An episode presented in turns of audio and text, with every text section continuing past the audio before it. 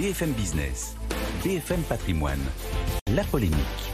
Nicolas Dose, bonjour. Bonjour. Ça y est, les moins 10% sont atteints. RTE, le réseau de transport d'électricité, indique que la consommation d'électricité recule de 10% en France. C'était l'objectif espéré pour passer l'hiver sans problème. Absolument. Alors maintenant, l'arbitre final, c'est la météo. Si tout d'un coup, on a des températures extrêmement froides, sur une longue période, tous les scénarios explosent en vol. Mais voilà, ce chiffre, c'est donc une observation sur une semaine. Et pas une semaine sympathique d'automne, très doux, début octobre. Non, non, c'est là, maintenant, avec les froides aujourd'hui. Donc c'est vrai que ça tient, malgré les températures froides. On observe donc une semaine par rapport à la même semaine sur une période longue de référence 2014-2019, mais située quand même avant Covid. Tout ça est retraité des jours ouvrés pour être parfaitement comparable. Et c'est moins 10%, mais ça prouve maintenant que tout le monde s'y met. Industriel, on le savait, mais aussi le secteur tertiaire et également le secteur résidentiel. On observe une tendance encore plus favorable sur le gaz. C'est impressionnant, là, la baisse de consommation de gaz observée par GRT Gaz, le gestionnaire du réseau, notamment dans lequel on trouve ENGIE. Eh bien, on est à plus de 10%, on est à 10,4%. Alors, très forte baisse pour l'industrie, mais là aussi, on voit aussi une baisse de la consommation de gaz chez les clients raccordés au réseau, donc la consommation de gaz directe.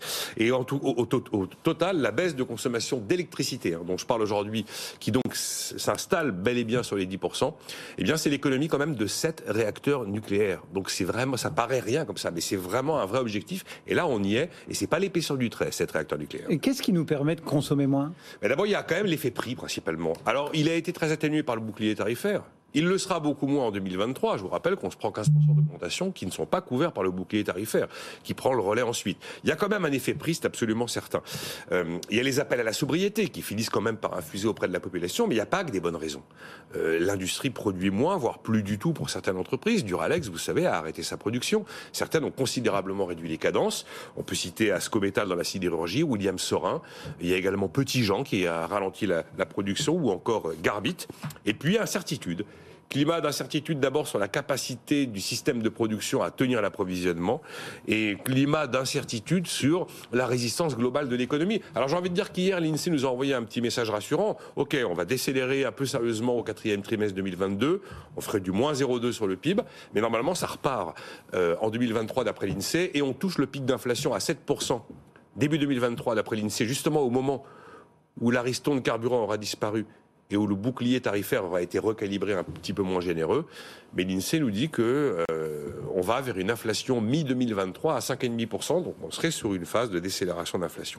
Et puis alors, qu'est-ce qui fait qu'on consomme moins ? Vous avez aussi comme ça des phénomènes assez inattendus. C'est un peu anecdotique, mais RTE a publié une incroyable baisse de la consommation pendant France-Maroc. À partir du coup d'envoi jusqu'à la mi-temps, la mi-temps, on se prend 500 gigawatts dans la figure, l'équivalent de la ville de Bordeaux. Dès que la seconde période commence, et au coup de sifflet final, les 500 gigawatts reviennent. Vous savez, vous vous souvenez de le Super Bowl et... Non, mais ça m'a fait penser à la marionnette de PPD dans Les Guignols. Vous pouvez couper la télé, reprendre une vie normale. Ben, voilà. Vous faites bien, PPD. Non, mais c'est vrai, il y avait des stats comme ça aussi sur la consommation d'eau pendant le Super Bowl. Mais ça rappelle aussi le truc de Roger Jichel, là, quand il avait demandé pendant un 20h, à l'époque, il y avait 3 chaînes de télé, on n'avait pas beaucoup le choix. Et tous les Français, vous coupez le maximum de trucs à mon top. Et il y avait Michel Chevalet qui était dans le central EDF à Paris avec des gros vumettes. Là, tout d'un coup, on a vu la consommation française faire... Comme quoi, non mais s'il y a des actions des agents économiques, consommateurs, entreprises ou alors résidentiels, mais le résultat est immédiat. Bon, donc ça veut dire que là, si on n'a pas de pic, s'il n'y a pas de Paris-Moscou, on tient ? Normalement, oui. D'ailleurs, on aime Moscou-Paris. Oui. On aime. C'est dingue les écarts. Il fait moins 30 en Scandinavie, il fait 20 degrés en Espagne en ce moment.